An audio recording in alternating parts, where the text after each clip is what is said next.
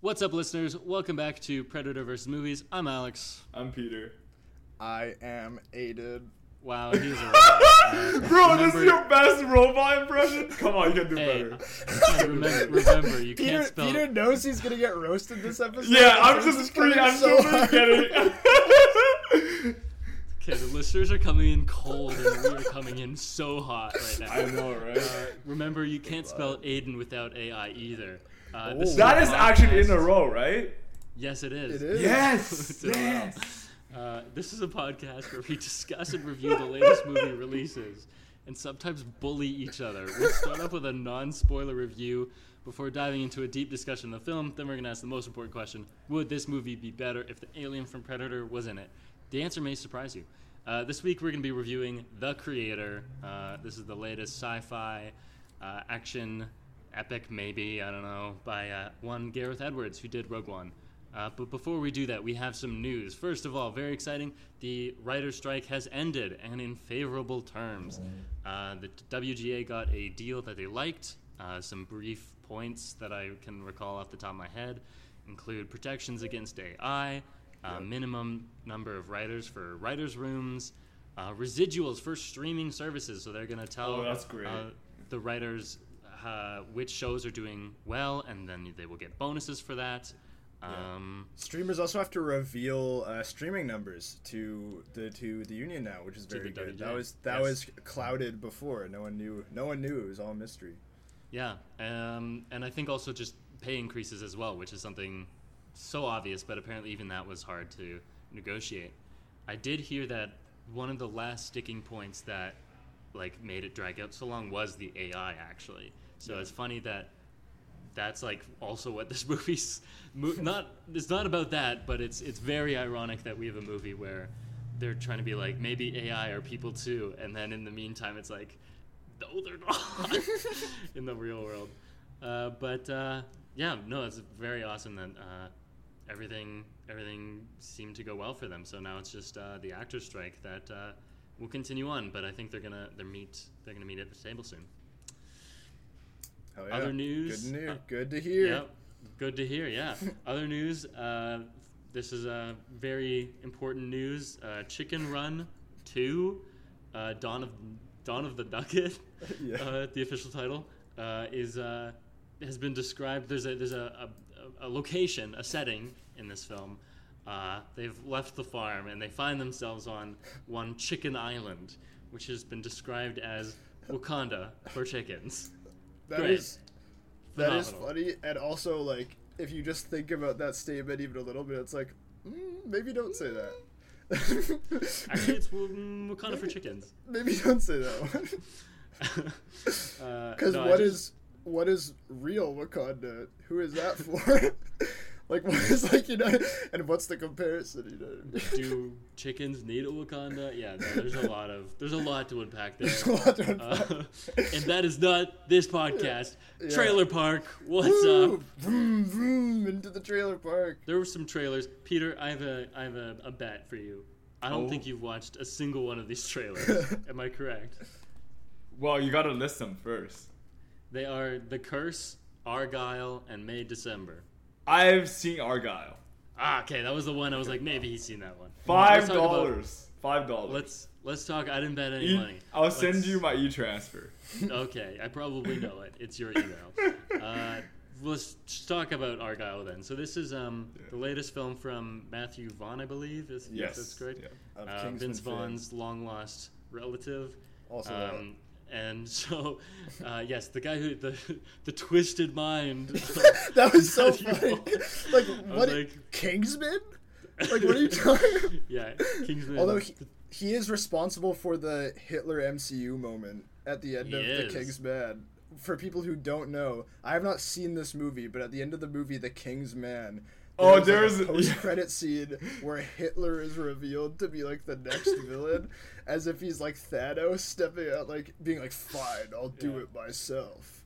and he like like he like steps out of the shadows like it's the way it's filmed like brah, brah, brah, Taylor. Uh, so yeah, I mean that only a twisted mind could come up with Yeah, something that's so insane. Elton John is in the se- I don't even need to get into it. Anyways, Argyle. um, is a movie about. I think it's based. It's a it's a an adaptation of a book, I believe, and the the plot is that a person is writing a spy thriller, and then it turns out this is very heavy spoiler. So if you don't want to know anything about Argylle, don't listen. Don't watch the trailer. Don't watch the trailer because it tells you. a lot of it. Yeah. Uh, but so yeah, basically like reveals the whole thing, yeah.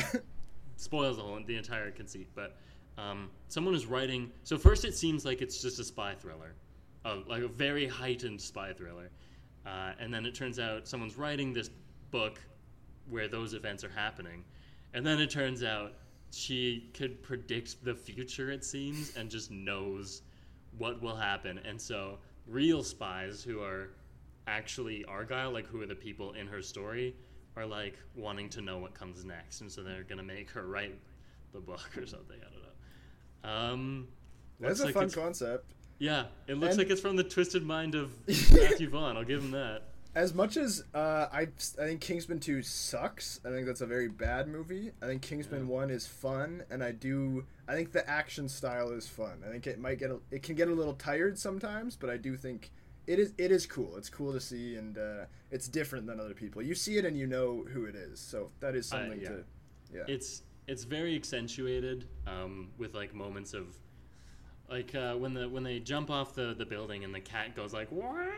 like like right like gets bounced off I guess Yeah. really high. That's a that's totally him. They're also Uh, doing so- something with the shutter angle and the frame rate that makes it look very specific. I think Hmm. they're speeding. I think they're speeding it up a little bit, but in a way that other people don't. Like it just looks. Yeah, it- yeah. There's a specific way the motion happens. I could see that. But we actually have an in-house Matthew Vaughn appreciator. Um, Peter, what did you think about Argylle the trailer? Why am I an appreciator? You love Kingsman. I yeah, the first one. Did you not dress up as Kingsman? In I did like, Halloween. Yeah. yes. Yeah, you did. I remember. We're this getting some. Uh, we're getting some uh, podcast lore here. personal tea. Yeah. Yeah, lore. Uh, so are you saying you don't? You're not a Matthew Vaughn Okay. stan? I really liked the first Kingsman. I thought it was a brilliant I movie. did Like too. it's some of the best action scenes I've ever seen in some the, uh, in movies. But Mm. like, okay, like to be honest, for this one, I'm quite confused after I saw the trailer. I'm like, okay, so how much of this is gonna be like book stuff? How much is this gonna be real stuff?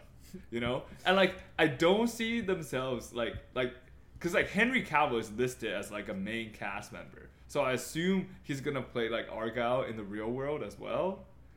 And but like it seems like the trailer seems very, uh, it's like very focused on. Uh, sorry, what's her name? Uh, Bryce Dallas. Bryce? Yeah. Yeah. Howard. Yeah, Yeah, yeah. yeah. Uh, focus on her character, right? So like, um, I'm very confused of what the movie is. And was that to be about. Sam Rockwell too? It Yeah, sure Sam was, Rockwell as a yes. partner. Yeah, yeah, yeah, yeah. I like Sam Rockwell.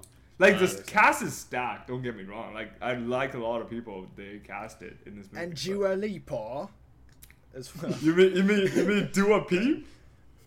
Uh, I guess I've don't never know. Well, it's like basically uh, a talk show host mispronounced Mhm. like Dua Lipa's name and called her Dua Peep, and then Ah. the internet went crazy. But anyways, whatever. I'm sure they did. Uh, but I think I think most of the movie is going to be Bryce Dallas Howard and Sam Rockwell. Okay, gotcha. But I, it, at least the way the trailer cuts together, it seems like maybe they'll intercut and occasionally they'll progress the Henry Cavill story in such a way that it seems like they're going to meet. And then the trailer even makes it appear that like it might not be Henry Cavill. It Mm. seems like there's a reveal and they go, "Oh my god! Oh my god! Oh my god!" Like it seems like it's gonna be Yeah. some nerd. Like I don't know. Yeah. Uh, it was you all along. It's a mirror. Yeah. this is the real Argylle. Ba ba ba. Mirror. That would be a student film reveal. But look, the movie we watched to, for this podcast has some student film reveals. It so does, I would not discount these theories. Um, I'll say the the beginning, the heightened real like book reality, Yeah. very interesting That to me. look fun. I, I would watch a movie that was Henry Cavill with that haircut I Yeah. know it's just a crazy say, haircut, eh? grabbing women off of mo- moving motorcycles. Yeah. that was really funny. I Wait, that was John see- Cena, right? It was John Cena. Yeah. Yeah. Cena.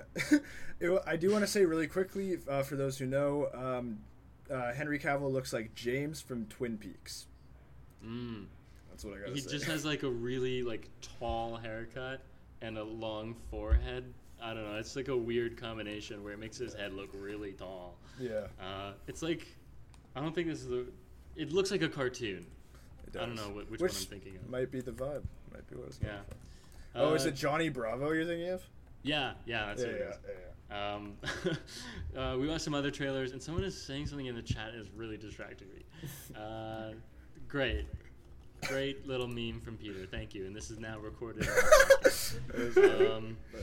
we watched other trailers. There's a smaller trailer I'll throw in here for the Curse, more of a Yeah. teaser potentially, but I'm sold. uh, I was sold from the beginning. But yeah, like this that is looks like fire. only you know. Oh like- yeah, that trailer I've seen as well. That's uh, Emma Stone and Nathan Fillion, right? Yeah. No, not Nathan. Fielder. Nathan Fielder. Fielder. Nathan Fielder. Yeah. Close. Yeah. Uh, so this is the one where it's like the HGTV couple uh, are trying to gentrify a neighborhood or something, and there's a curse. Uh, Yeah. But the the trailer is literally just a zoom pullout, which, I mean, I love those. So but but even that's- already, it's already just like an interesting filmmaking decision. Like to Yeah. start close, peop- a different angle from people who are clearly talking to a camera, and so we're getting a Mhm. different view of something than we normally do. It's like already like it. It's passing a filmmaker litmus test for me. Not that it's the craziest thing ever, but it looks it No. looks good from this. Yeah, and I think I don't remember what they're saying, but they're just like the line they're saying is also pretty funny. Yeah. Uh, It's like, do you know the sun can stop a fire? The sun can put yes, out a fire. yes. And he's like, really? And it's like the like the way they're they're delivering their lines is very uh, like this reality TV kind of persona of like putting on this like these airs of oh interesting wow you know um, so I'm, I'm quite excited for that last trailer we have is todd haynes may december todd haynes did uh, movies such as carol um, a movie called safe. He likes working with um, julianne moore who he did with uh, he did safe with and she is in this movie as well. Uh, and it follows um, a, a an actor played by natalie portman. An actor playing an actor crazy. Uh, and she is trying to learn the role of i had no idea what the, the role she was learning until i watched the trailer and i was like like- oh no. And so she's learning the role of a of a, a former teacher who i guess what's the word um Had an groomed affair. gro- had an affair but like groomed a, Yeah. a seventh grader Yeah. and is still together with this now like 30 year old man but what the fuck that's That- that's, like crazy. that's crazy but like the movie in like in the world of the movie that's fucked up but as Yeah. a movie concept very interesting and i, I no, I agree. what that It looks, looks, very interesting, and it looks like it looks like it's handling it with like sophistication. I I mean, as Yeah. much as you can tell from the trailer, but I, I actually am very interested just from watching the trailer in this. yeah and it seems to be a bit of like like she's gonna it's it's you know it's black swan it's like Yeah, what is like delving into the mind of someone you think is a terrible person who did a terrible thing like what does that do to you like the transformation of it also like also- why like the angle of like art and like why do we need to like what is the point of doing this? What is the point of Mm. Yeah. showing this in art? Which is interesting. And then also like how her interloping is affecting the real people like it's making the the woman feel like guilt about this julianne moore's character and her husband is like freaking out he's like was i groomed like like that's like a really scary proposition to like realize to have that like switch turned on um, so that seems like a very interesting movie but we watched a movie today that uh, We'll talk about it. Uh, Aiden, do you want to tell us about what movie we saw? Oh, you caught me slipping. Uh, yeah, I will tell you about the movie that we saw. I I'll tell you so much about it. You'll be like, holy Really? fuck, that's a lot. Yeah, so it was directed by Gareth Edwards, screenplay by Gareth Gotcha. Edwards and Chris Weitz. Uh, it is starring John David Washington, Gemma Chan, who loves playing robots, can't stop playing robots. She's played many a robot in her time. Uh, and Ken Watanabe, uh, Sturgill Simpson, and Allison Janney. Uh, cinematography, Greig Fraser, shout out, and Oren Soffer. Oh, looks like they had a, a duo going on. Maybe I don't know. Oh. I don't know if that was just a different unit or whatever. Uh, probably not. Um, Distributed by 20th Century Fox, release date uh, September 26, 2023. Wide release uh, September 29th, though. I said December, I meant September. Uh, running time 133 You're minutes. Uh, budget 80 million. Current box office is 32.3 million dollars. That's not incredible. No, and I, uh, fair enough. Like we'll It talk is- about it. Yeah. Also, I mean, marketing wise, like I just don't know how much. Yeah, I feel like not a lot of people knew about it. Yeah. I had to describe what I was going to see, and people were like, "Oh, sounds interesting." Yeah. Uh, I don't think I knew G- um, Greig Greig Fraser was on this. I don't think I knew I didn't know. that, I didn't know that either. but w- having seen it, makes sense. That Yeah. checks out. Uh, so now that we've uh, talked about what this movie is, we are going to do a little game. Uh, it's this game called Predacritic. Uh, there's a website called Metacritic. See the connection here. Uh, and we are going to guess where the creator astute, astute listeners will see what we did there. might on what I'm getting at here. Um, we're gonna guess uh, how the meta how um, the creator scores on Metacritic, uh, and oh, I almost messed this up. I have to have a confession. I did accidentally see what it was a few days ago, so I will be withdrawing from the race here.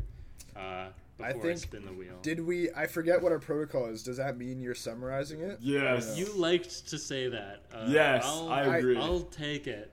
I do think it's fair. I Just think for that is an. L you have to hold, unfortunately. It was an accident. Okay, fine. Aiden, you get to go first, though. Oh, f- oh wow, I'm first. Fuck. Well, I guess there's not much of a risk here. Okay, I can just guess what I want to guess. Um, No. uh, okay. Well, that's why it's There's not a- fun if I have to. There is a risk of winning. but we can Aiden. still win. There, yeah, we still can win. I want to go first. winning. Okay. Risk Um, of winning. I think this is in the 50s. That's where I'm gonna go off the dome. I'm gonna go 55. Okay, and Peter? I think that's too low. I'm gonna give it 68.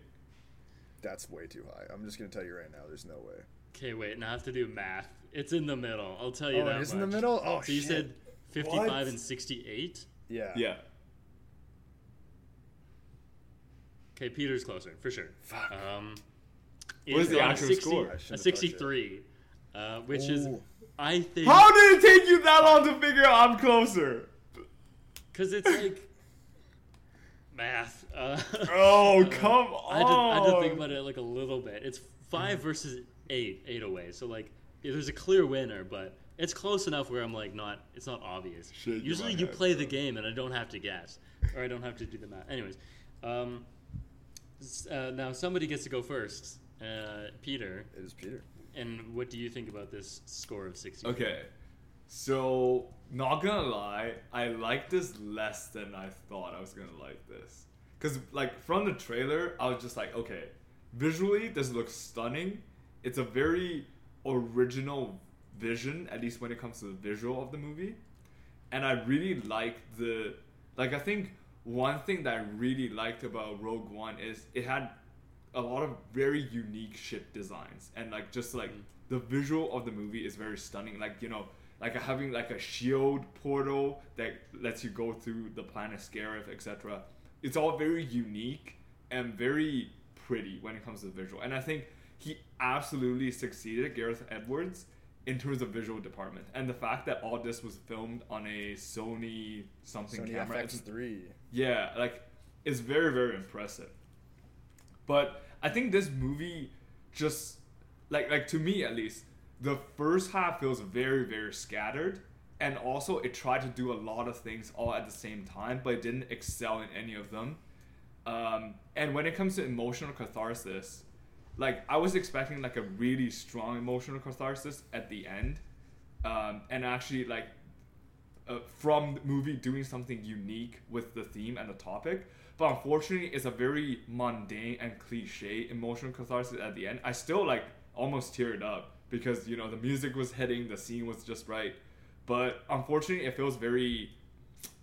It doesn't feel very earned. It feels like very much like um, the movie is time for you to cry now, time to cry, instead of like, you know, like you genuinely feel for the character and you you you feel in the moment transported and you're with the character.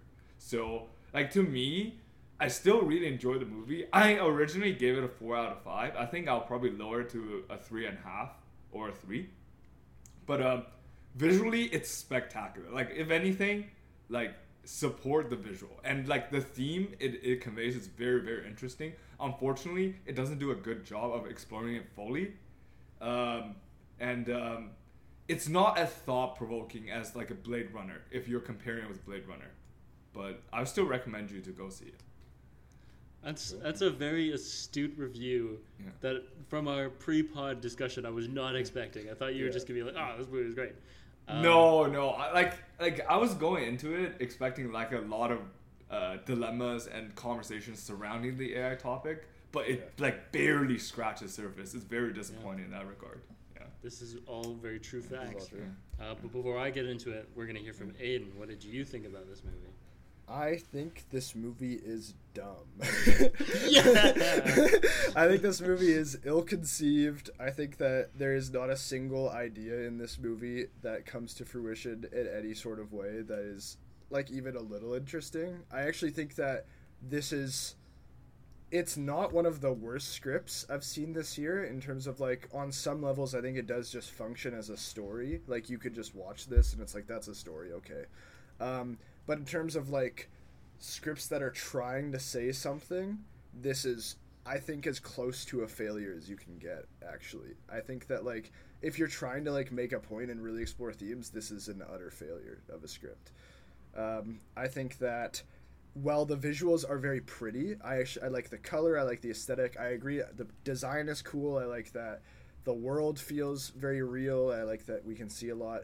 Uh, I don't think the visual direction is actually very strong. Uh, I think that like in terms of shot choice, it's not that crazy.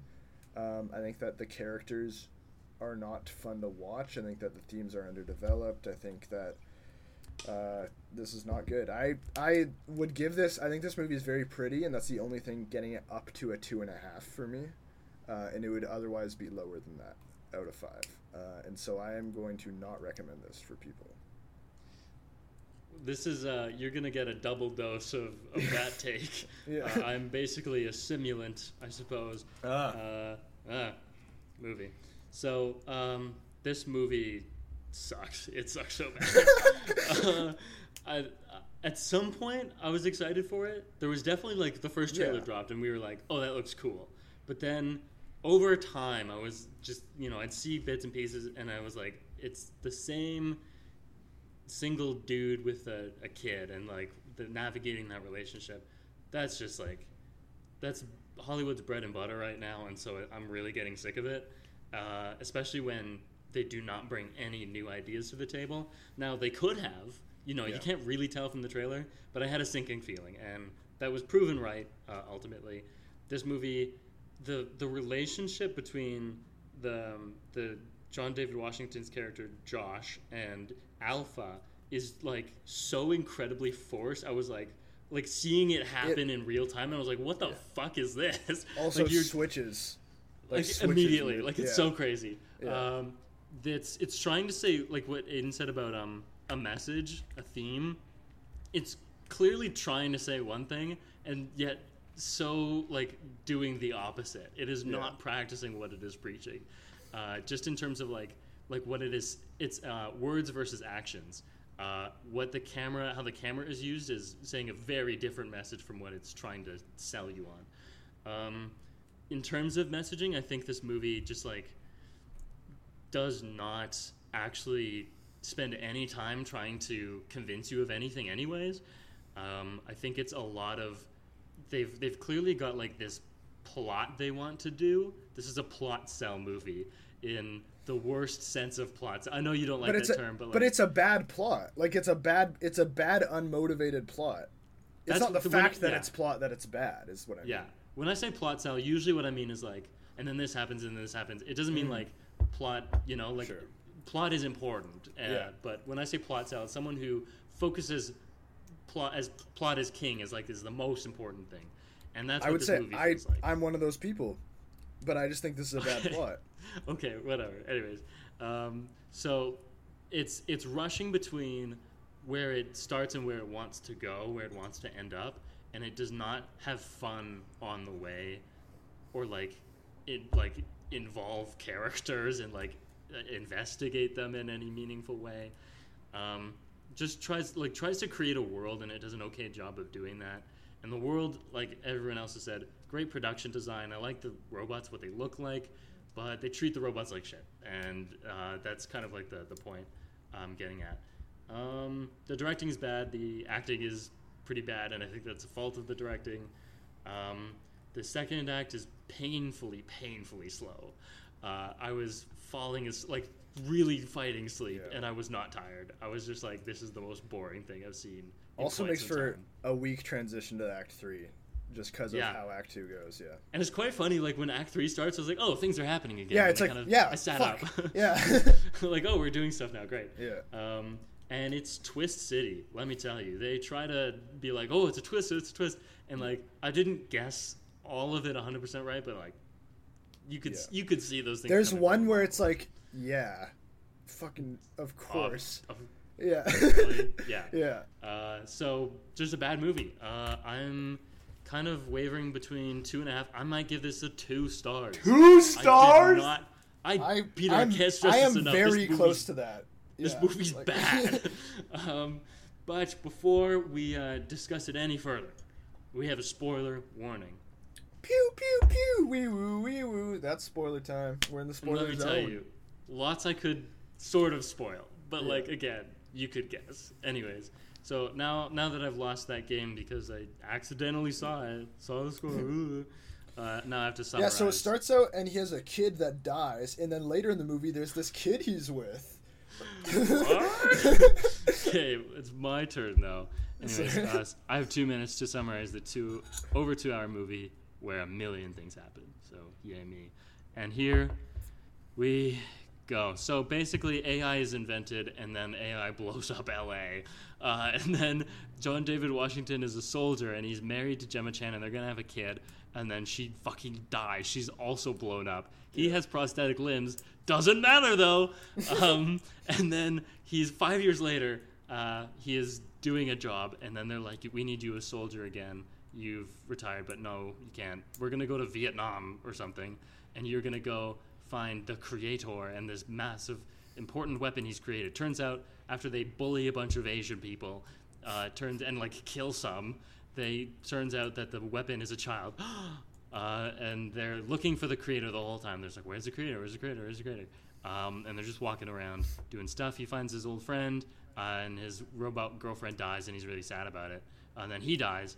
Uh, I'm not sure any of this is important. Turns out the girl, the little kid, Alpha, um, can turn things off. She can turn things on and off. That's her power, like EMP kind of thing. Uh, and she has feelings, turns out, also crazy. Uh, and John David Washington obviously bonds with the child. Uh, and then um, they eventually find this like hideout where the people are. I think they get kidnapped at some point because he goes back to his home, Skyfall, um, and is kidnapped. And then the They go up on U.S. the big- Army finds them, and they have some suicide bomber robots. Yeesh. And they kill everybody there, and then they go to heaven, which is this like temple place uh, further up the river, uh, and they find General Kurtz there, and they find uh, the creator there, and it turns out the creator is actually his wife, who we thought was alive the whole time, but actually she's in a coma and basically dead. Might as well be dead, uh, I guess. Uh, and then they kill her. They turn, they pull the plug, uh, and then the creator, uh, they bring they 9/11 and they go up to the spaceship, the Nomad, and they blow it up. And I think I missed some things, but that's more or less what happens. I'm out of time.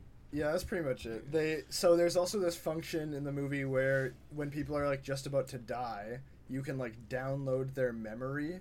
You can like download the memory like their consciousness and then put it in a robot. And so uh, th- before leaving Gemma Chan's comatose body, John David Washington uh, grabs this USB and then as he dies on the crashing Nomad at the end, he is reunited with Gemma Chan in the form of a robot. Yep. Yep.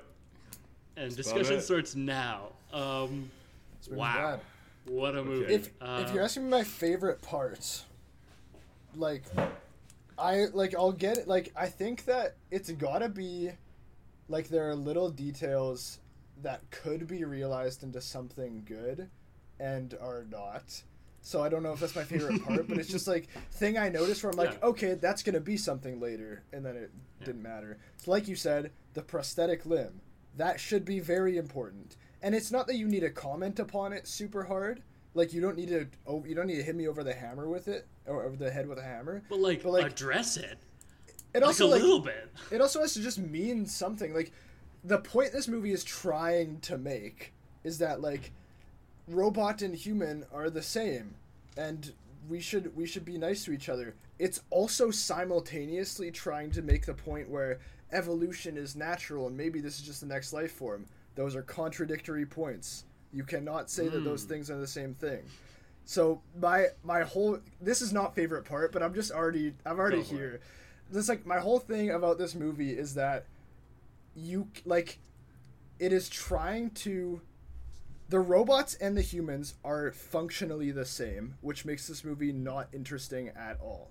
It's pausing the que- positing the question is is AI like human? Are they human? And the answer is like, yeah, in this movie obviously they are. Like Yeah. obviously. Because for one thing, according to the rules of this movie, the human is encapsulated by consciousness, right? That's like otherwise the memory thing doesn't work. Because if the director, if the filmmaker didn't believe that, then as soon as you put the memory into a different body, it would be different, and it would be a, a somewhat different person, and you'd explore that. Because we don't, we have to we have to infer that this movie is saying the human exists in the memory. So AI have memory and they exist and they compute, so they are human. Also, their bodies are the same as ours in this movie. Like it does not matter. There's a scene in the like they say later in the movie that oh they they invented us to make do make us do their menial labor. And it's like I saw a clip of a robot running in a track and field event at the beginning of this movie. You can't lie to me. And he wasn't winning by very much. He was like a meter ahead of just some dude. So don't like you can't you can't like how so how how is it evolution if robots are literally the same as humans? How are they selected? How are they being naturally selected? They're not.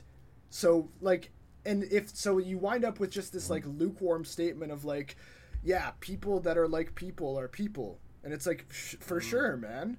And but that doesn't mean anything. This is like this is a way more interesting movie if it explores that AI are a life form, but they're different. And how are they different? And how would this affect? And what does that mean to humans? How does that change our place in the world? This movie is also sorry, I just one it's related, one more thing. This movie is also suggesting that humans are the peak, the end goal of evolution. Doesn't make sense. That doesn't make any sense. And that is also contradictory to any point about like the potential of AI life form. That's my spiel for now. I could say Okay. more, but yeah. Yeah, I'll say like what you're getting at is also why like why Blade Runner does work. Yes. Is the replicants have flaws that make them different from humans. Flaws and other things as well. So like they don't live very long. Yeah. They are designed to die after a certain amount of period. They're designed in certain ways so they have like fail safes so that if they do rise up, they'll just die anyways. And like other things, like that's what makes them an underclass in that universe. Whereas in this one, there is like basically no difference, especially when you have. It's so crazy. There's like the ones that look like robots, and then there's Talking the ones that voice. look like humans, and it's like why? That's the problem I'm having. Is like if they didn't look like humans, that's a thing. To be like we can't coexist. You look different. I know you're a robot. yeah. Also, And if that's very interesting. That's an interesting idea. That like, like, if just if the rev- yeah. if the revelation also was that not that the there was a kid like that's the thing is we've designed the first robot that looks like a human and can pass the test. That's a movie. that is a movie. That's yes. That's that has already happened in this universe. That's gone. We're well past robots that look and act and are exactly the same as humans. So it's like, why? What yeah, is- you see, what are we you see the kid, to like? and that doesn't mean anything. It doesn't No. mean anything that he's that she's a kid. Like, There's no implications, and also like again, a Blade Runner thing they're stealing from is like the idea that there was a replicant. Oh no, this um Blade Runner twenty forty nine. yeah, The idea which that also there a very good idea, movie that develops the ideas even further and talks about memory in a really interesting way as well. Yes, and, and in that movie, the idea is like the crazy revelation is that two replicants have, or one, at least one replicant has had a child. That's a thing. This is not a conceived child. This is again a manufactured robot. like making They- a smaller model of robot is not the revelation you think it is. They did something that we would just assume that they could have always done. Like it's I'm not. shocked that it hadn't happened yet. Yeah. like, that, like that's not crazy. Because even the that, EMP thing is different, but even the idea that like they the robots like felt a need to make kids for themselves because they want to be more human like that's an interesting idea too. And Yeah. that's like an interesting side detail is that like in act 2 as they're going along their journey they meet like they meet robot kids and he's like why the fuck did why did you make robot kids? They're just going to be kids. And the i- and like you know it's this idea of like well they can't grow up because they're not organic and they can't grow. And oh, so did like they say that? i don't i don't know i i don't I know. don't think they did because I'm sa- I'm saying you know I'm saying better movie. That's like an interesting idea to layer in, but yeah, Also, crazy that sorry, Peter. Crazy that the robot kid not created by a robot, created by a human. like, like you think it's Yeah. like again the idea that they're trying to create their own society and we are just being mean to them. That's not the case. We are still acting as like a god force on the robots. They are not self-sufficient yet. They are reliant on humans creating them. It's Peter. You had something to say. Yeah, so I totally understand why you guys think this movie steals from a bunch of movies. And my biggest problem is it's okay if you steal and borrow, but the fact that you're actively offering me an inferior version is not Yeah. okay. yeah, Like That's what and we're you're saying. doing nothing with it.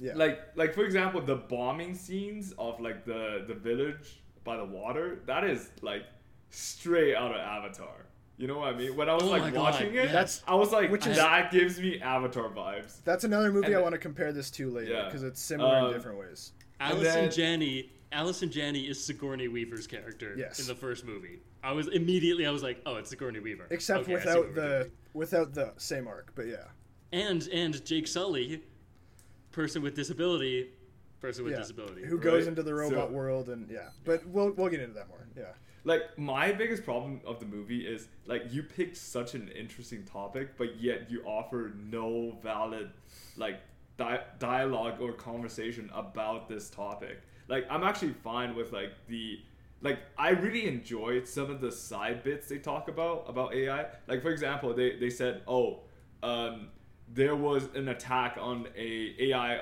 uh, an orphanage ran by ai but the, the kids are human it's a human orphan, orphanage but it's ran by ai but when a kid died the ai who's taking care of the kid decided to turn itself off to like basically killing himself because, because like he can't take it anymore. Was it was it? I think it was a she actually.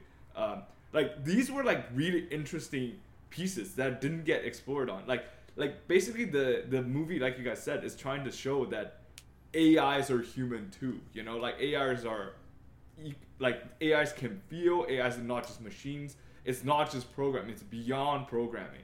But like the moment that showcase that and the central conflict is like not very it's like somewhat related but like it's not like a direct it's not directly related to that theme the central conflict became taking down a super weapon that can kill off ais like i think like the emotional backbone is just not there. Like they want the emotional backbone to be the relationship between josh and the kid. But like you guys said and discussed in the non-spoiler section it feels very very forced. And the kid just like developed feelings for joshua. Oh yeah, for like like just like all of a sudden it's like okay i guess i'll be your friend now. Oh you know what? Actually we are actually related because i have the face of your kid you know? And like it just like like it's it feels very very underdeveloped and there were literally just moments where like especially at the end when uh, the kid's about to leave on the skate pod like I, of course i feel sad you know our protagonist is like basically gonna die there but The protagonist. like The uh, the, pr- the protagonist. protagonist Oh. from Tenet. Uh, but like, but like, it doesn't feel earned at all. I just like the kid is sad. The, the John David Washington's sad, so I guess I'll be sad too. You know. Um, so that that really sucks.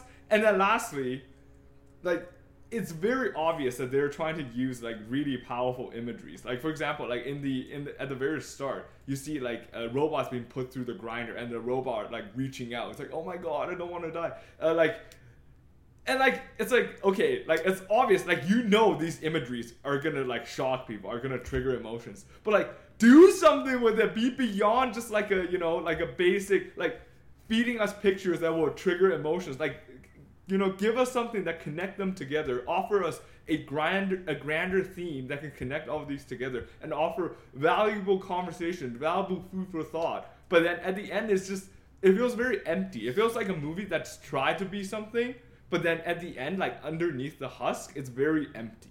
You know, Yeah. that's my biggest problem about the movie. Snaps. Yeah. Uh, this is what this is. Is like this is a guy trying to do Blade Runner, but he only knows how to do Star Wars. so, so, like, like the difference between those two Yeah. movies is one is like, and I love both movies. Don't get me wrong. Uh-huh. The Yeah. original Star Wars, love it. Um, But You Original love Star Rogue Wars One, too. knows what Rogue- it Rogue- is too. Rogue One's Sorry. great. Yes. Yes, that's the thing. Is like those are movies that know what they are. That's the thing. Yeah. So the issue is the the that the, this movie doesn't know which it tr- wants to be. So Blade Runner is a like noirish like look interior look at what is human. It's asking those questions Aiden loves. It's like what does it Yeah. mean to be human? Do love Can something that isn't technically human be uh, equivalently human? Do they dr- do it? Uh, androids Do dream of androids dream of electric sheep? sheep? Yeah. Yeah. How are they the same? How are they different? Yeah. Exactly, and Yeah. like that's that's like a like a really interesting study. Like it's a question, and it's trying to find the answer to this question. Star Wars is an action adventure movie, a swashbuckling narrative about rebels overcoming a an empire they can't, um, like a, an all powerful empire. It's your Vietnam movie Yeah. in space. That's what it is, um, and it's those are completely different things Yeah. you cannot it's i don't think you can do both because they have like the, the goals are just completely different one Yeah. is saying um, one is asking are we the same and the other one is saying like rise up and like they're just not quite similar enough where it, you you kind of have to pick one Well, yeah, Um, and so yeah. Sorry to jump, in, but like Sure. St- Star Wars is is like a morality play. Like it's Yeah. black and white, and it's just like it's just very clear. Like it's about hope, and it's about it's feel good it's yeah, New about just, it's about sitting down and feeling good and good overcoming evil. But like, yeah, I I completely agree with you. This movie confuses it. I think this is a good jumping off point to talk about. One of the other big things this movie is trying to talk about is like American imperialism, uh, doing a bad job of that. So, Yeah. in similar to how Star Wars is about like Vietnam and the Empire is America, America is America in the creator, and it's like nine, yeah. and it's like 9/11 slash Pearl Harbor, whatever. so much 9-11 Yeah, it's like, and so like the idea, which is like obviously correct, which is that like the U.S. invaded the East and was very bad in the Eastern world post 9/11, uh, post Pearl Harbor with with the bombs and stuff. Um, this movie is stupid though, for a number of reasons. It does not like it is drawing a line of comparison between just like AI and Asian people, like that's Yeah. and it's not handling that very well. Um, But is- but remember, stupid, you can't spell Asian without AI, which is something I said earlier. And I think I think that was the log line for this movie. It was like like this is this is the movie we're doing, guys. Um, it's boy, let me tell you, it's bad. Uh, Yeah. I I wanted to do some research on this because I, I saw I saw an article on my Twitter feed and I thought I'd give it a read and pull pull some stuff that I, I agreed with uh, innately, but maybe didn't have the right the, right words to express it.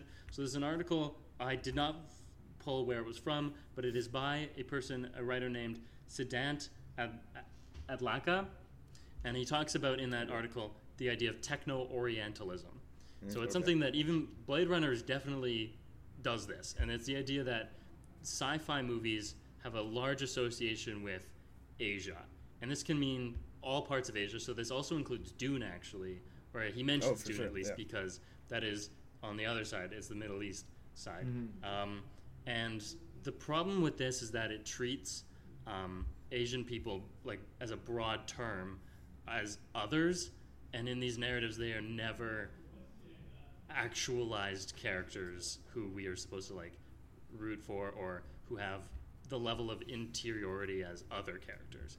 They are they are the others. The main characters are usually white. This is an exception, but still But not he's American and yeah. He's an American, non-Asian.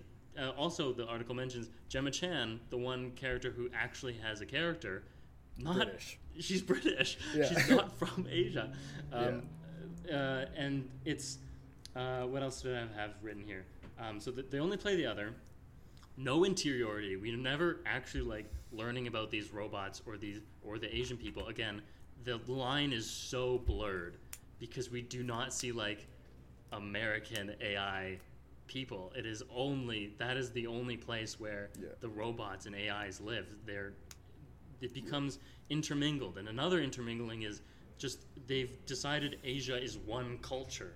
It's a pan Asian melting pot culture where suddenly like like we're in Thailand, then there's like There's, like, Philippines, Tibetan there's China, influence, Tibet, yeah. India, like, and they're just saying like it's all one thing.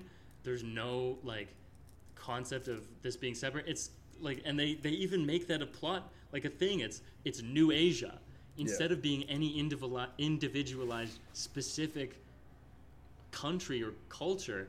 It's just one because that's how the movie decides to frame the people they're trying to create humanity for and Yeah. utterly failing. It's it's quite embarrassing.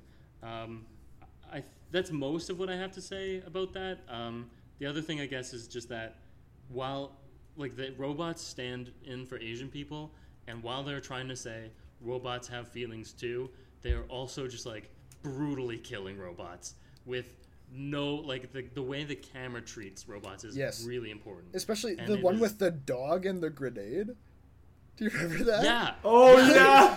it's played for laughs. Yeah. They're just like brutally murdering like cop robots and civilian robots and it's like a joke and it's Yeah. there's no empathy for these beings and that's the main problem in this movie is it's saying that it's verbal empathy but not actually committing to any sort of empathy underneath.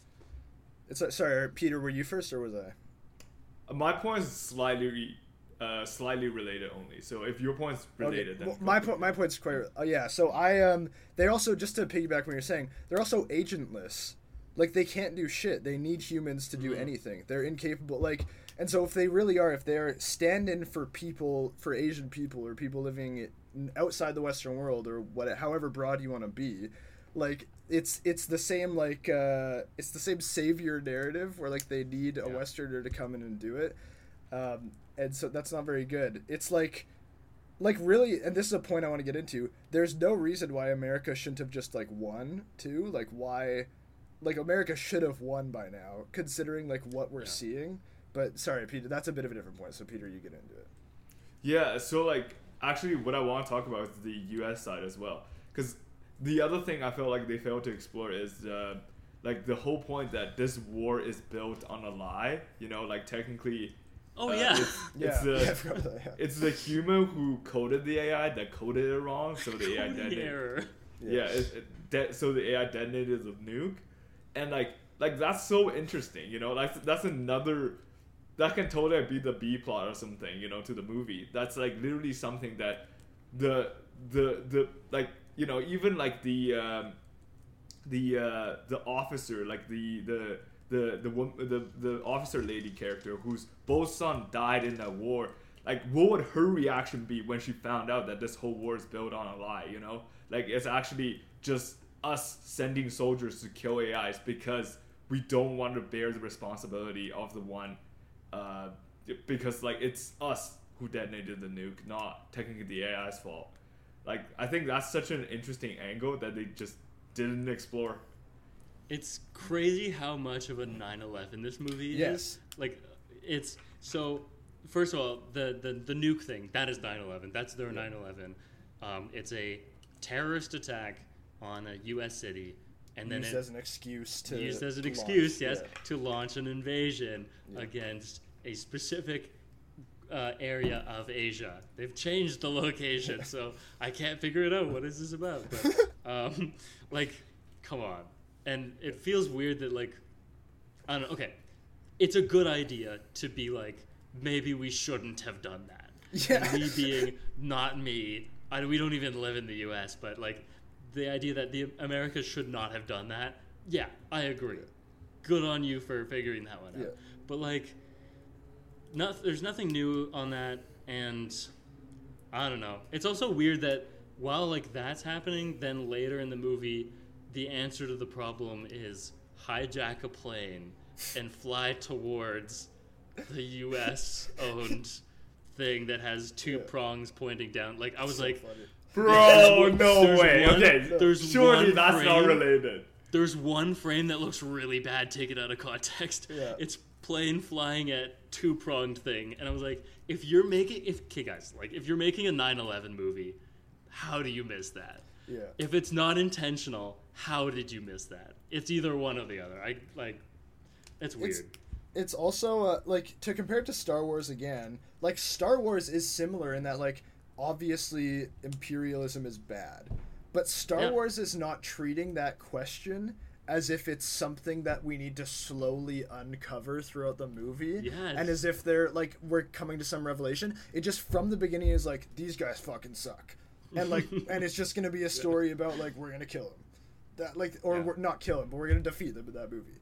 Like and it's just it's that simple. It knows it's that simple. This movie is pretending, masquerading to be an intelligent look at these ideas, and it is not. Well, it's kind of an Avatar, but I think even Avatar, even So- Avatar, there's a little bit of like, you're starting at the beginning, and the characters are so, uh, they're such big caricatures. I'm referring to the first one. They're such big caricatures, and it's like, yeah, we're getting the unobtainium, and we're combined Yeah. with these enormous like, you cannot take that seriously in in the sense that like, you can't look at that and be like, oh yeah, these are the good guys, you know? Yeah. Like, it's it's so obviously overtly bad that it's it's not pretending Mm-hmm. Yeah. even though there's still like the character has to work this out in his own journey Yes.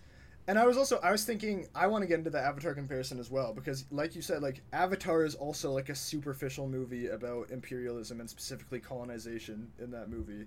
Um, one of the other reasons that movie is I'm not a huge fan of Avatar 1, but one of the reasons that movie is certainly way better than this is just it's a better world developed too. It's a world that is Yeah. conceived of better. It's a world with a history that makes sense. It's very it's very specific as to what they are trying to do. The imperialists are going to extract resources from this planet. They will kill the indigenous people to do so. Makes perfect sense.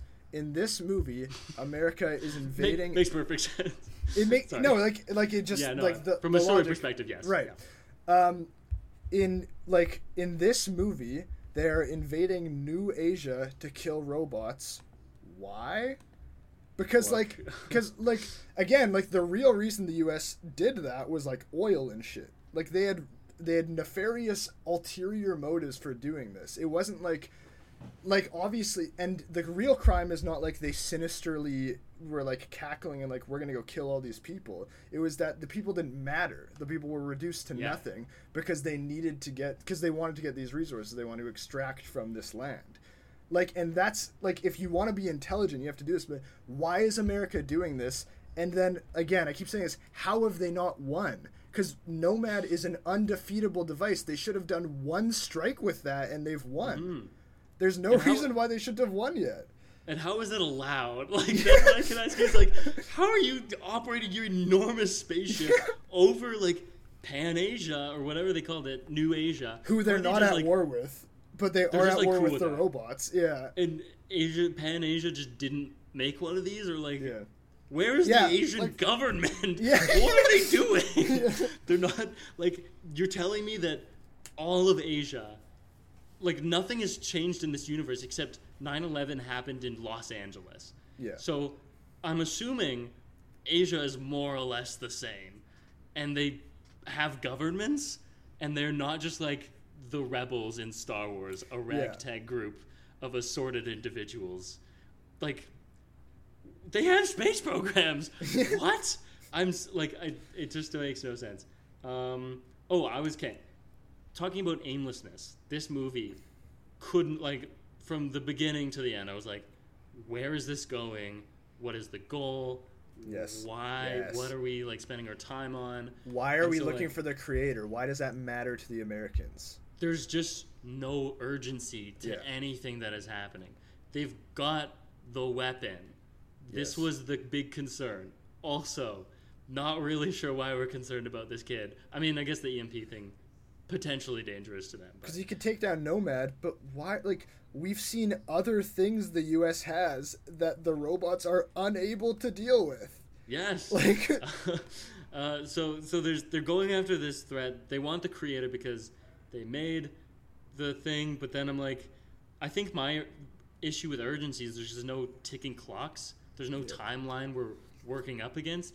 They only bring it up in the third act Yeah. when they're like, we are going to bomb all of the hideouts. And why That's now? your ticking clock. Why now? Yeah, right. Yeah. Why And are they it's doing like, it now? Yeah. we have to wait to find the creator why would Why? you not just if you you're telling me you know the locations of the rebel base the thing that the star wars people were trying to prevent them from knowing so you know Yes. where they are that's not the issue Yeah. we're looking for a person who we i think want to kill Yeah. and we couldn't just kill her by airstrike like i'm again i don't want to give the us military too many ideas here but guys Yeah. what are they what are you doing I think they I- only found out after they went to the lab, though, the location of the uh, the bases. Maybe some of them, but Yeah. like They they, still clearly knew. knew, Yeah. or or like it wasn't clear enough. Clearly, like if we're both having a problem with this, like what are they waiting for? And then also, like what what are we doing in Act Two? Yeah. We're just looking for someone, and it feels so aimless. Yeah. It doesn't feel like they're looking for someone.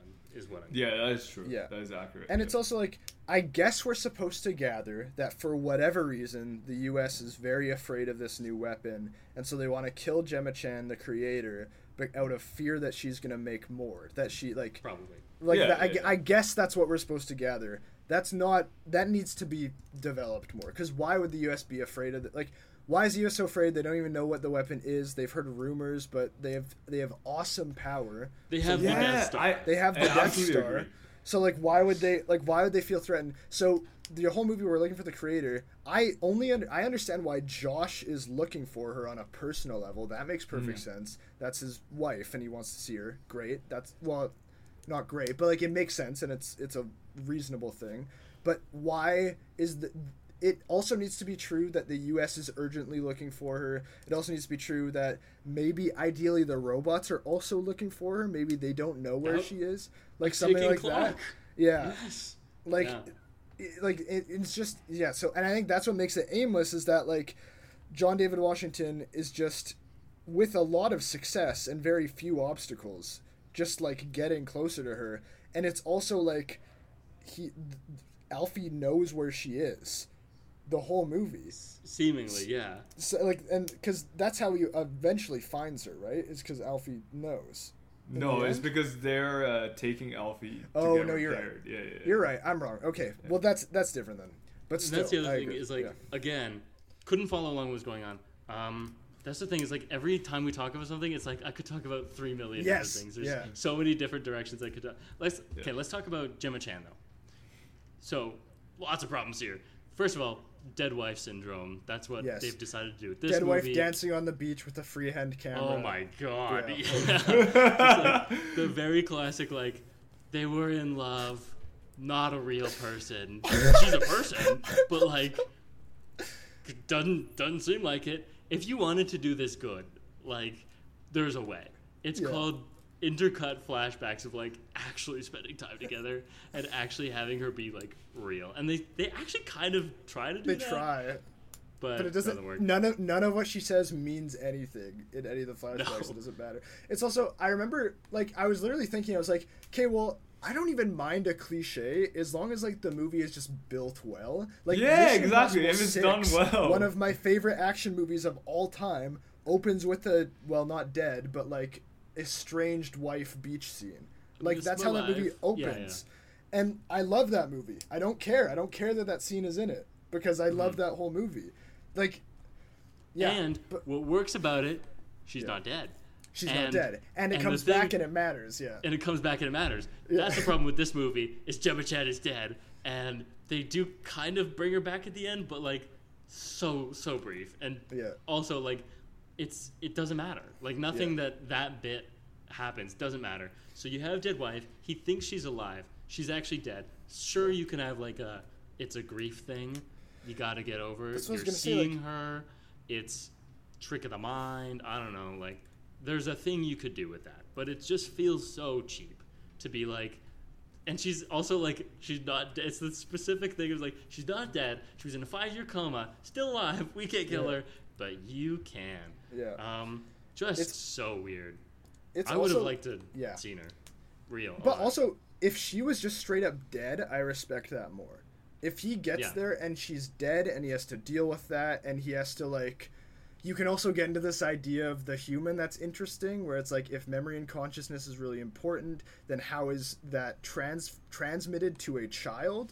So how does this child like how can his love for how does his love for Gemma Chan relate to his potential love for this child? That's an interesting idea. Another interesting idea you could do, he puts her in another body and it's not the same. Like that's a like that's kind of an obvious Or- one too. he doesn't have to do that if he finds her and she's a robot. Is that Yes. my wife? Yeah. That's like a real thing. And Yeah. if what if robot wife is still the creator and is still creating things? What's the difference? Now machines are self-sufficient because she has become one of them. She has crossed over. These are all like real ideas. What if she was a robot the whole time? That might be a little far out there. But like, you know, I think it's yeah. what feels I so thought cheap it was going to be that for a little while. I would have been neat. Yeah. Like Yeah. what feels so cheap about the dead wife thing is just like it's it's kind of like the fridging thing of like it's just fuel to propel the character forward. Like it's their their motivation. And then it it's like they can't decide which is the motivation. Is it like I'm sad about my dead wife, but then I, I could get my dead Oh, I guess no, okay. I'm thinking about Dungeons and Dragons and they do the same thing.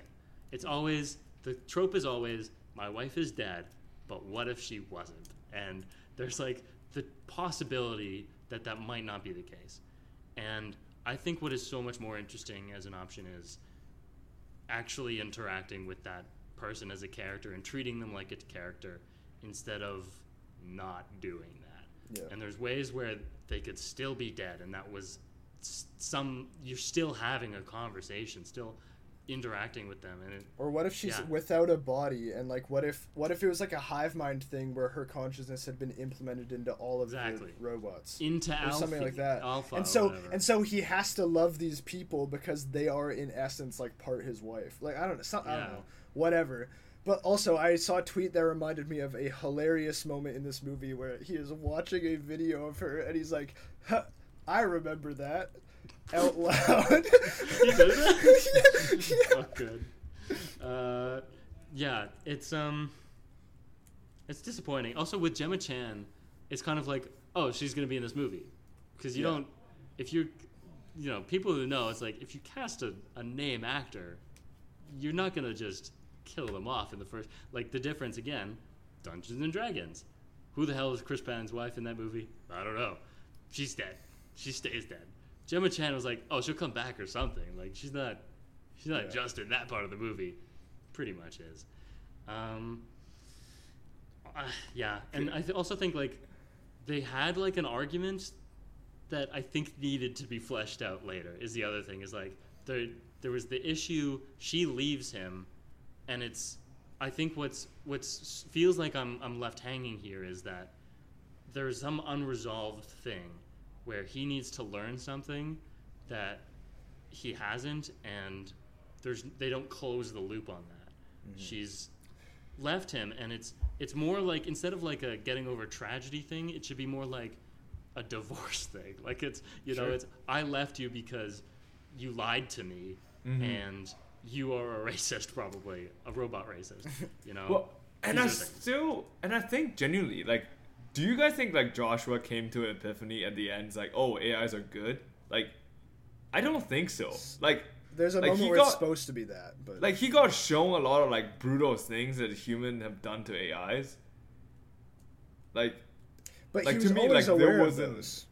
Yeah. yeah, because like he's been telling himself that they're just programming. You know, they turn off. They don't die. They turn off. Like, I, I feel like that's like another thing where like it, it's similar to his relationship with Alphie, which is like it feels like the film is telling us like, hey, he's changed. You know, wink, wink. Exactly. Um, uh, but like, but like, I'm just like, uh, did you change? It's also like, is the idea so okay? So by spending time with Alphie, he's like, wow, these guys are people. But it's like, he he has spent tons of time canonically with syn- Mhm. with what are they synthetics? No, rep, not replicants. Simulants. Simulants. Simulants. Yeah. Simulants. He spent tons of time with them. He spent enough time with them to even if he was a spy and he was on a mission to be like, they, they kind of are like people. Like he spent enough time that like he should have like what's happening presently is not different enough from what happened in the past. He like in he inserted himself in this group of people, fell in love with one of them who is a human but is part of that group no less, and he like you're telling me this child is like changing his whole perspective when none of that did anything to change his perspective. Let's talk about Josh. He is not actually really a robot racist. Not really. He is just like guy who doesn't want to deal with this kid. I think Like, that's what it feels more like. And he's maybe like not politically correct. Like that's kind of the difference. Is like not racist, but just not politically not up on things. Feels more like grandpa trying to talk Sure. about certain things than like I don't think you're real. Like it never feels like that. When they're first like coming back to New Asia, he's like, I don't want to kill these people. I don't want, and uh, that's more for the the people people. Yeah. But They have the save the Um, dog moment oh my where he god, saves the dog. just like like such winking cruelty that Yeah. feels more cruel than passive cruelty Yeah. because like like it's like hey i'm gonna cut this real human's face off and we only need the face it's like it just really radiates bad vibes Oh, that was so do dumb. Also, just mechanically stupid. Yeah. Pick the body up. That would take more time to cut his face off. Right. Not only yeah, that, yeah, but like, Like- agreed. treating treating the dead life form like a tool says says it. That's Yeah. that's still the message. You don't have to be like, and now I'm gonna do creepy Yes. surgery. Yes. It's just like really forcing it. But back to Josh, just not a character. Like I don't know what his thing is. He doesn't have a, a, a spine as a it's a character terminology thing. I don't mean like he's spineless. I don't I don't mean that. Um, his I guess his spine is like gotta go find my wife. I love my wife. He's a wife guy. I love my wife. Uh, he listens to Chance the Rapper all the time. And That's a reference. He's, he's Chance the Rapper. Um, and yeah, no, he just like doesn't. Same as the AIs. No characters in this movie have interiority. They don't have like moments where they're like reflecting on things, Yeah. and it makes it really hard to have a non-character bond with a non-character. I almost think that Alphie has more personality than Josh. Like, yeah, but can we talk about Alphie too for a second? In that Sure. Alphie is whatever the plot needs her to be and feels True. it makes no sense. So okay, uh, Alphie is supposedly naive enough that she can be somewhat convinced early on that when you power off a robot, you're just turning them off. You're just, it's not killing. We're just turning them off. And Alphie's like, okay, just turning them off. Alphie accepts that, but also without like an arc happening, like being the same character, she's like, I want robots to be free. How are you familiar Yeah. with the oppression of robots and you think that that matters, but you also don't think it matters when you kill them? And also like about the whole like robots revolution the humans don't really have robots because they don't like them we Yeah. know this the robots ai they're outlawed so how is it like it's really hard to be like they're an oppressed class when really they're just a foreign nation 90% of the time Yeah. there's two robots that I can think of that the humans do use, and they're the suicide football player bomber that looks like a soda can, and the ticket taker at the airport. like those are the two Yeah. types of robots that humans use.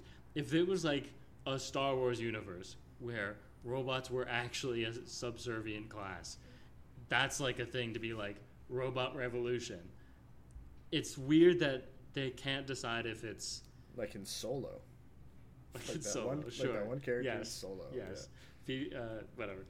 Um, it's it's like, are is this a Vietnam movie where it's like we're invading a foreign nation and we're being mean to them because they, they don't look like us, right? Or is it the enslaved underclass? Yeah.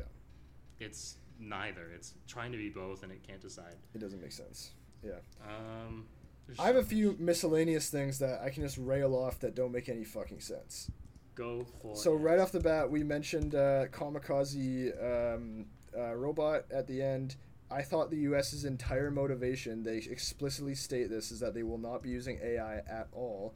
And I think that they make a point to that because, like, for most of the movie, we see them using things that are to be operated by humans that don't seem to have AI, and then they just have robots, like at the end here, and it just like it's like that doesn't make any fucking sense. If that because we have no we have no reason to believe their motivation is anything other than that than just like we we that is true within the movie that the reason they are doing this is just because they hate AI. It's it's that simple, and so like that can't be the case.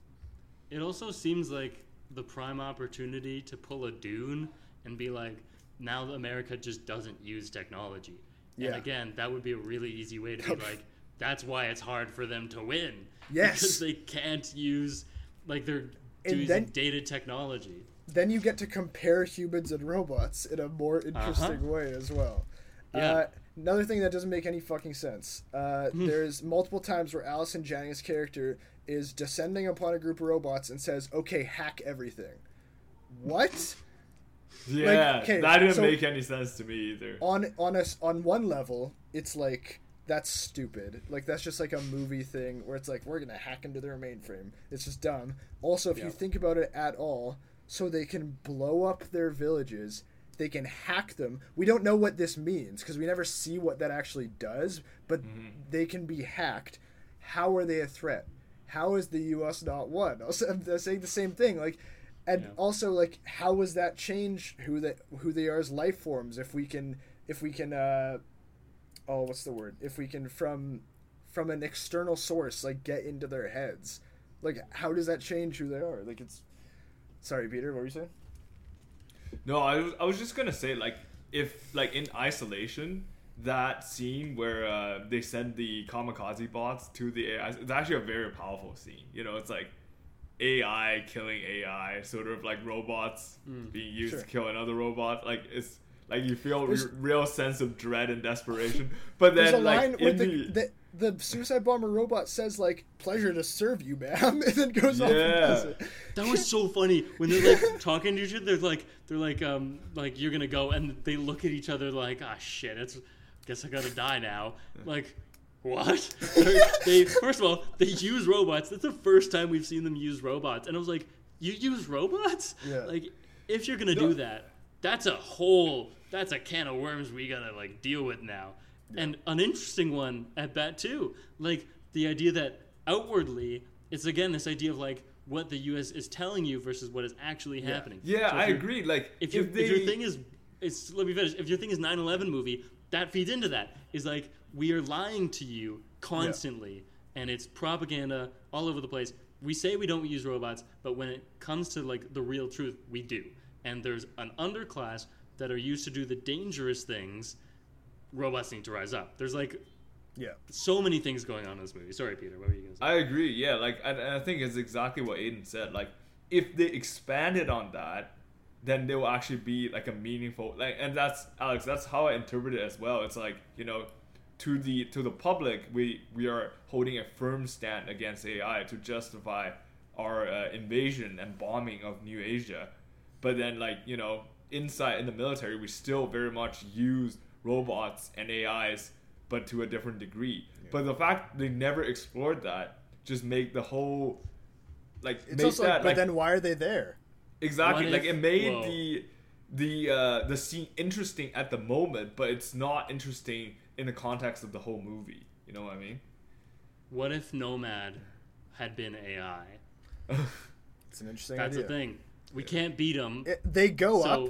So- They go up expecting a command center and people to be manning it, and they go up to find that it's in That'll be fact an that'll be cool. That'll Is be that really cool, not yeah. That's a, a way sick better twist idea. for a movie that loves twists? We didn't even get to this. The number of twists of this movie that are also not that twisty, hilarious. Gemma Chan is maybe not dead, actually in a coma. Um, Gemma and then- Chan's the Nirmata. The, She, oh, she's the the, creator. the, creator. Yeah. Um, Alphie the one is that actually pretty much his kid. That was the one that was like, oh, that's a hundred percent his Yeah, kid. Like, like, I guess that pretty quickly. yeah. Yeah. Uh, and it, and none of them are like at all interesting. Like these aren't actually interesting ideas. Um, well, Okay. I suppose they could be, but Can, Uh, can I, since we shot on this movie so much, I, I have some praises for this movie. Okay, I like, hear shit on, but sure. so I love the ship designs in this movie. Nomad as a ship, fucking cool. I like the Nomad. Yeah. It's Okay. cool. Nomad is cool. It is so cool. And also the way that it scans like the targets, like it gives you a real sense of dread. You know, when Yeah. it's doing the scanning thing and then zooming in, like it feels because first of all it's coming from the sky. Second of all, it's these are gigantic like laser light beams. Like it feels sort of like an inevitability when the nomads are launching these strikes. So I really like that. And then the other scene that stood out to me was uh, at the very end when uh, Josh and uh, and uh, Maya they meet again in in the space station. Like that's a beautiful fucking scene, man. Like I don't know how it's working because technically the you know the glass probably shattered and they're probably like losing air very rapidly. The fact Josh is still breathing is a fucking miracle. But like the backdrop of like a space station collapsing, you know, and then the the earth in the background with like crops which are green and the two people on the both ends, you know, running towards each other. That was a beautiful fucking scene. I have to say, I really like that scene. Like visually, beautiful. Looks nice. Looks Yeah, nice. I will and say um, Hans Hans Zimmer's yeah. score. Yeah. Quite Actually, good. oh, Hans Zimmer And, like- scored this film. Yes. And it- and it came no in- affecting. way. There's Oh a moment my right near the end where the score came in and I was like, "Oh, that's beautiful." I think it's like it's when he's saying goodbye to the kid where I was like, "Oh, I'm actually kind of feeling Yeah, something right? for the first time in this movie because this score is very good." It's there onwards that I'm like, oh, suddenly like someone turned on the music. Yeah, yeah. I'm feeling things now. It's like, oh, it's oh, it's working now. Oh, we fixed it. Yeah. Um, but like, oh, also the the score is really interesting. Um, when Gemma Chan is there, it's fluty. It's like Titanic. I was like, oh, Oh, yeah. weird. And then the crash lands and oh, and now it's Star Wars. Very interesting. Hans Zimmer's great.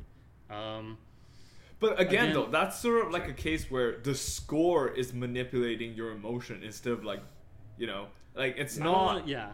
I don't You know, to call it it's not- manipulative though, because it's it's doing its job, Yeah. but the other things are not doing their job. Okay, I have a quick side tangent about scores. So. I watched this film about, uh, sorry, I watched this short video on YouTube about like scores in trailers and movies and how they manipulate your emotions.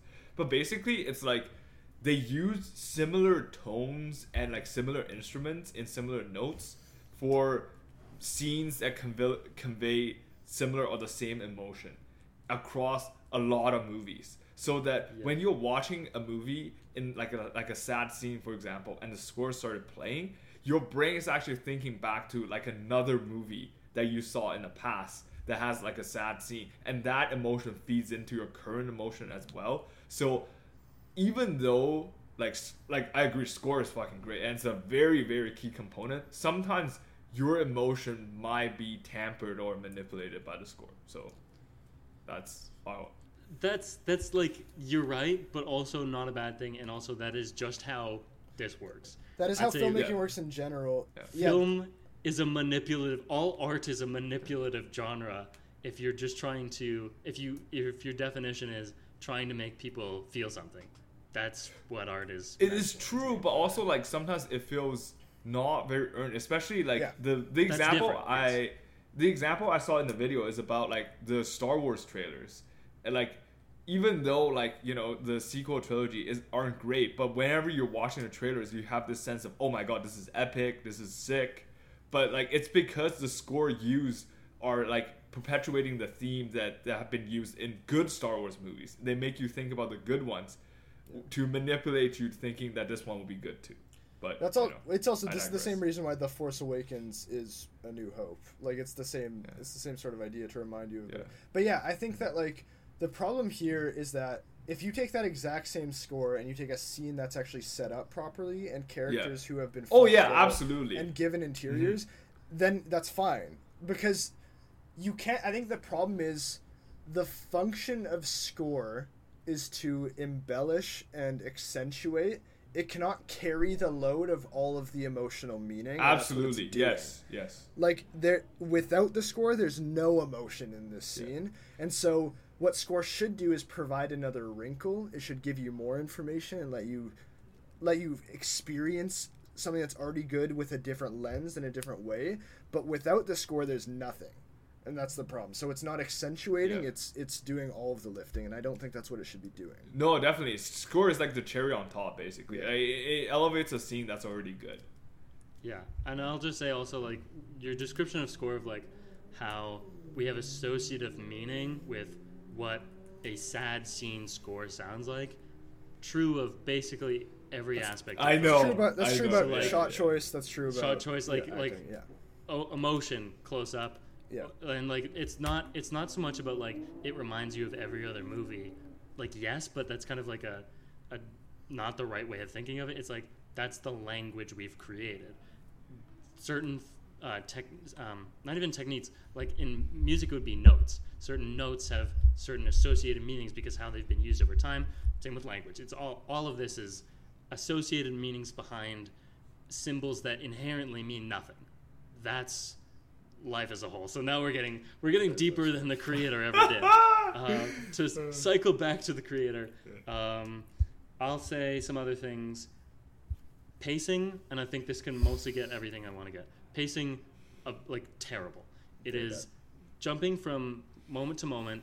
So like I was so confused for parts of it where, um, like for example, I had I had an example written down. Uh, suddenly they're in front of the vault where the weapon is, and I went, "How did we get here?"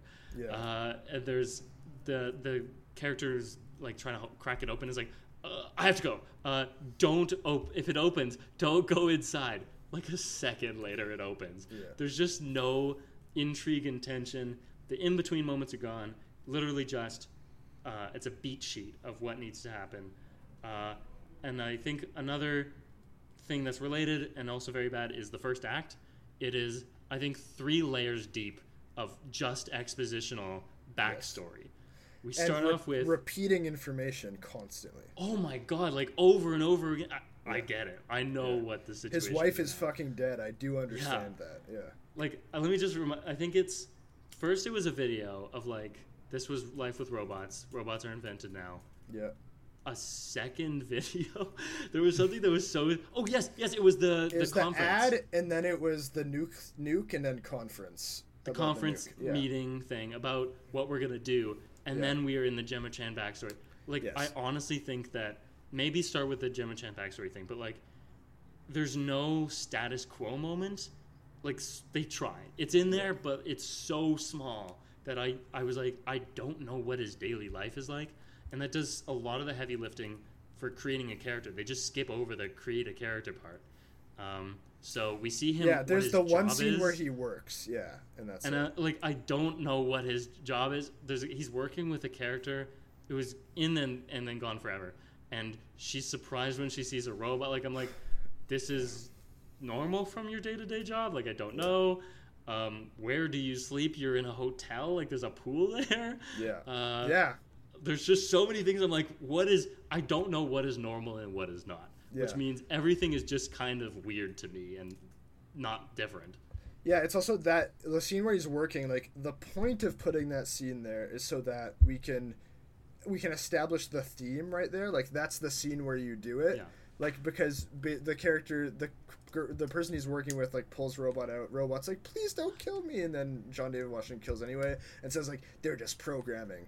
Uh, then repeats to repeat uh, proceeds to repeat that line and say that exact same thing without any difference and without any hint that he doesn't believe it the same way like multiple times throughout the movie and so like if you're going to have that scene there one i want to like see a little bit more about this world and how is la reacted to a nuke being dropped on it like a little bit more.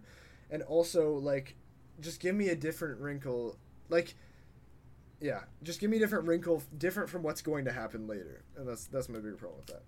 Yeah, and I think also it's interesting to think about the one of the movies this movie does allusions to is Avatar. That movie is interesting because its status quo is not really status quo. It's weird. It starts off and our main character is already on a spaceship to Pandora because what status quo means in this world is sort of different.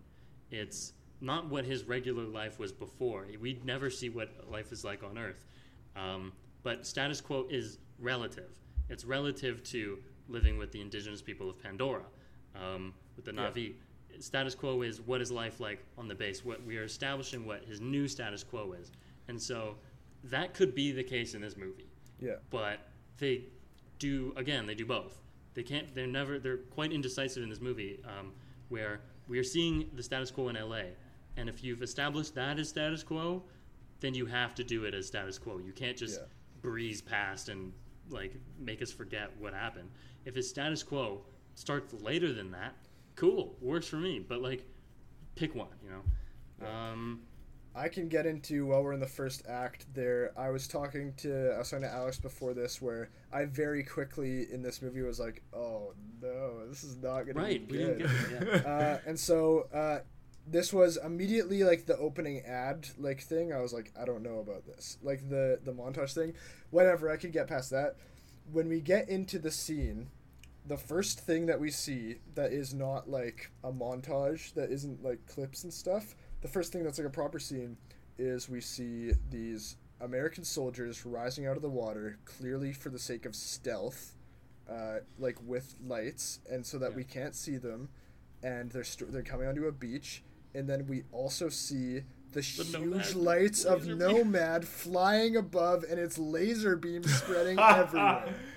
Yeah. And that's I think that is very emblematic of how ill-conceived this movie is. Where it's like, what are they doing? What is their goal? What is the point? Why are they sneakily coming out of the water? If they're will, if they're going to bomb this village in five minutes, and then we get later into that scene, and John David Washington, who has presumably been undercover for years, probably mm-hmm. right, because he's gotten married and he's had it, he's having a kid with this woman. He his wife goes upstairs just briefly while he's like talking to an American soldier who's in, and he's like, "Dude, what the hell? I'm a spy, dude. Oh, literally, I'm a spy. Yeah. Man, I'm literally, I've literally been a spy. Don't bomb the village because I'm a spy and I'm American and I'm a spy." And then Gemma Chan comes downstairs and he's like, "You're a spy." They even have like like a sort of open layout, like an open Yeah. floor plan where like they're not closing doors or anything. She Yeah. could hear you. Yeah. you were whispering. I don't under. Yeah. So And he's like, can- sh- he's like, shh, guy, don't tell her I'm a spy. don't tell her I'm a spy. Oh my god, she heard me. That could also be like just a good way to inject actual tension into a scene is that like he has to be super quiet and he has to like he's like looking and he's like fuck fuck fuck like okay like like because this should be a huge problem is that this is mm-hmm. jeopardizing his mission right and so like he needs to get them to call it off but he needs to do it clandestinely just that is a good setup for a scene but just do it better I also don't know why they stormed the house. no Do you know?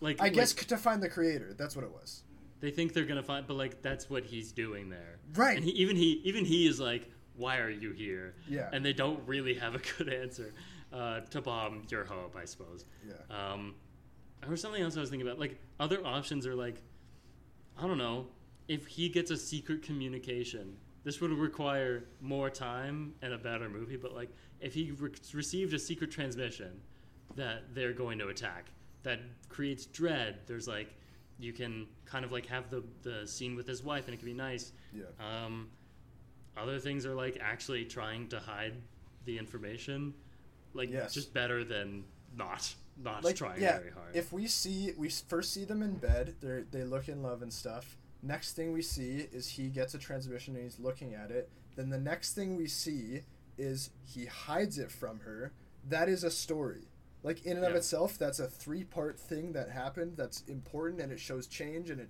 we can leap off from there and go into something else and like maybe goes outside and tries Yes. to like I'm gonna defend our home, and then it's like, guys, what are you doing? You know? Yeah. And then because he's outside the home and she is not outside and she's inside, he thinks she can't. You know, just like yeah every single piece of this movie does not make sense yes as a whole, as a part. It's ill-conceived. Um, I think we've mostly covered. What i have wanted one to say. more thing i want to say The speech, the speech, what is which speech the Neanderthal. We. Oh yeah, we that's the last thing. Last thing that is the last thing I want to talk about. Yeah. Uh, so this is just a dumb moment. This ties into the evolution theme thing. There's a scene where uh, Allison Janning, uh, Allison Janney's character, um, talks about how like, did you know that the Neanderthal used to like rule I don't know what she's. If she says rule the world, that's that's incorrect. They did not. They were not all over the world.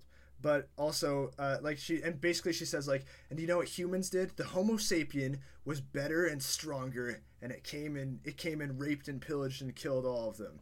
Um, I I, for those who don't know, I was a, a, bioanthropology student in college, and so I was muttering under my breath, like, "That's not true. That's not true. That's actually wrong." That's the. Um, for you those also, who, you don't have to be a bio. Like I Yeah. knew that. I didn't think about that while watching the movie, but like well, I will people, say some though, people do know this. but I, I will also say, I think that what most people think is that that most people's conception mm-hmm. of evolution is that like brutal thing that like we literally came and just killed them all. Not true. Like for those who are curious, we actually lived in very close proximity for them for like a good 60,000 years as some evidence suggests. We also like had sex with them all the time and there's no reason to think that's rape. It's much more likely that we just saw them as humans and they just Yeah. and so you can again maybe that's the point of the scene maybe like because it's the general character who's saying that and maybe it's supposed to reflect like the american attitude towards this thing and the idea is that she's actually wrong but you need to like you need it's another example of you need to explore that idea and you need to explain that because that's not common knowledge that that's not what happened and like Yeah. it got me thinking like i don't know i don't know if the filmmaker thinks that that's what happened either it sounds like such a nitpick but it's like if you're going to bring in this idea of evolution that's very important you have to like have done some research on it Do your research. Yeah. No, exactly. Also, last thing I'll say, that monologue is poorly acted by Allison Janney. Yeah. I don't think she's a bad actor, so I'm going to go a really ahead good and say actor. that Yeah. the direction the direction is probably uh, at fault here. Uh, I'd say generally the acting is not stellar. Um, although I like the kid. I thought the kid was like it. quite I good. like- I was for a movie where like Yeah. the adults are not doing great. Crazy that the kid is doing such a good job. Uh, Peter, do you have anything to say about this movie? No, Last I'm good. Okay, well, uh, Aiden, I believe we have a segment. Yeah, so we, the, in case you haven't noticed, the p- podcast is called Predator versus Movies. Uh, we've done the movie part. Now it's time to get into the Predator. We asked the question: Would this movie be better if the Predator for the movie Predator was in it? Sure. Yeah, yeah. As the as the rule goes, Anything. yeah. Why not? Give me something. Give me me something, that feels like a threat and provides urgency. Uh, yeah. Uh, next He's gonna question. go- He's gonna go kill the creator. Yeah. He's been contracted by the U.S. Yes. yeah. Uh, Something. Oh, Uh, oh, who wins? Yeah. Next thing we ask is who would win, and so is this would robots win? Like who are I we? think that's what it is. Yeah. Would robots win? No, they're just humans. They are not They're different. so they're, bad. they're actually less competent than humans in most Yeah. regards in this movie. You so can no, turn them th- off. You can turn you them can off. literally just go flick and they're off. So Yeah. I'd say no. Uh, Yeah. So no, they would lose. Humans would also. Well, humans might actually win because they have like the most powerful weapon imaginable. You know what I was thinking while watching this movie? This I don't think this is from a movie, but just like the idea of a, a satirical scene of like a government contractor being like, "Look at this beauty I made. I call her the overkill," and just being like like completely straight about it and like pointing like the Nomad is a great example, Yeah. or the enormous tank. Like, Yeah. yeah, we call this baby the overkill. Isn't she awesome? uh, anyways, Peter, we have a segment. We do. It's called Predators Picks. What did you guys watch this past week? I'm gonna turn the question around and ask you, what did you watch? Because you had a hard out. supposedly. Absolutely nothing. Ha, ha, ha. bye, Peter. Uh, you can stay as long as you want. Uh, Aiden, what did you see this week? Uh, I've watched quite a few things. So I've been on a big horror binge recently, and so part of that uh, for this past week was I watched a bunch of short horror films that were on the Criterion channel. I watched uh, a recent one that was called The Fall. I'm blanking on the director, but it's it's on the Criterion, Criterion channel. Came out somewhat recently. Uh, really cool, really simple idea. I think a good example of a short film that is not trying to do more than it is and just relying on visual metaphor. It's interesting. It's it's like these characters who are all wearing these masks and you never see any of their faces, so you just see like these expressions grained into them, and it's this like kind of fasc- fascist sort of group that's that like uh, hangs one of the character. First he's in a tree, they shake him down, they hang him. He goes down this really far goes really far down this hole. It's it's just really it's a simple, well done idea. Um, I also saw Guillermo del Toro's Geometria. This was very fun, very uh, campy kind of horror movie. Uh, very short, clearly very low budget. Uh, just I I that, I thought it was very fun. It's just it's silly in the end. The character is undone. Starts where he's like, I failed my geometry test, and then he is ultimately killed by the demon because he failed to draw a pentagon, like to keep the demon out. So oh, it's that's like a, so funny. it's funny, Oh, yeah. okay. that's a funny ending. Uh, also watched a very disturbing one, The Alphabet by David Lynch. This is like a dream Mm. sequence one where the this woman is being tormented by the alphabet who are being manifested in different ways. Each letter is like represented by something. It's like actually pretty freaky. It's really cool sound design, really good imagery. Uh, I would I would definitely recommend that one. quick, quick question: Have you seen like one of those? Oh man, I wish I knew what it was called. Leapfrog. You know the Leapfrog Alphabet Factory? I think No. that's actually what it's called. No? Oh my No. god. That's like a kid's thing. It's like to teach you the alphabet, and they, it's like a factory where they make the letters. This is my plug, by the way. This is so. I love this movie. So there's a couple of kid frogs, and they go to the alphabet factory, and there's this meerkat lab scientist character. I want to know what his name is, but anyway, so they go through each room, and all the letters have become personified.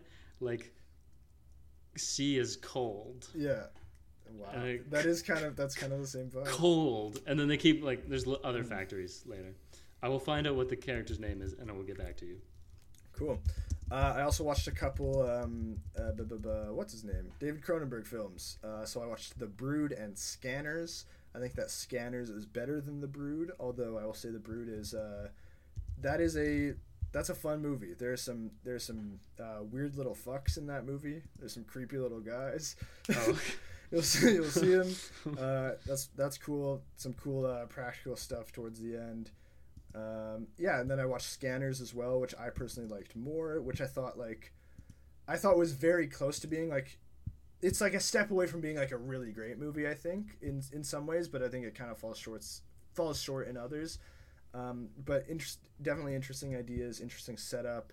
It's also just fun to watch movies that are like clearly set in Canada. Like it's just like it kind of Mm. like takes you back too. Like there's a line in The Brood where a character's like, "Yeah, my father-in-law lives out in Halifax. Like he's working out in Halifax for the government." And I was like, "Oh, that's what? funny Halifax exists in the world?" But it's a real place yeah.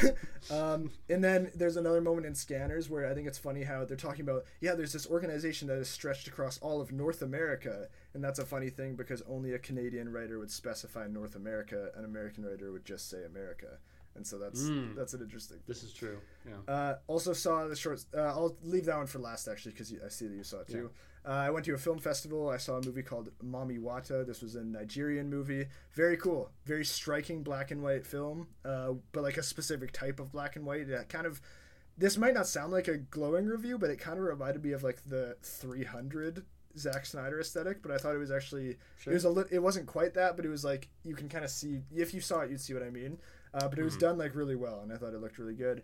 Uh, and it's it's there's some really really cool filmmaking on display here, so I, I would check that one out too. Um, and then last thing I watched was Wonderful Story of Henry Sugar. I I quite liked this short film. I gave it four stars. I think um, this is a really cool. I think I love that Wes Anderson is playing with sets a lot, and I like that he's like really leaning into ideas of artif- ar- artifice and shit. yeah Um, yeah, I, I thought this was really cool, and I liked it a lot. Yeah so i saw like you said i saw that too uh aiden's a big artifice guy so Yeah. of course this yeah uh, i liked how similar to the creator we are like several layers deep in not in that that was several layers deep of exposition but this is of um narrators i guess Yeah.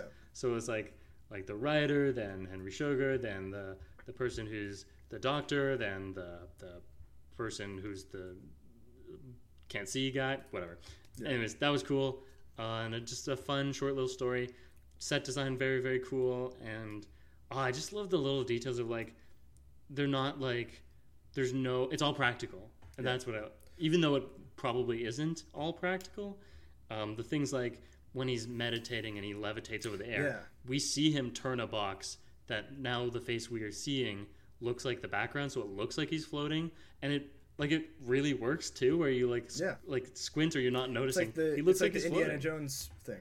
Yeah. what Indiana Jones thing?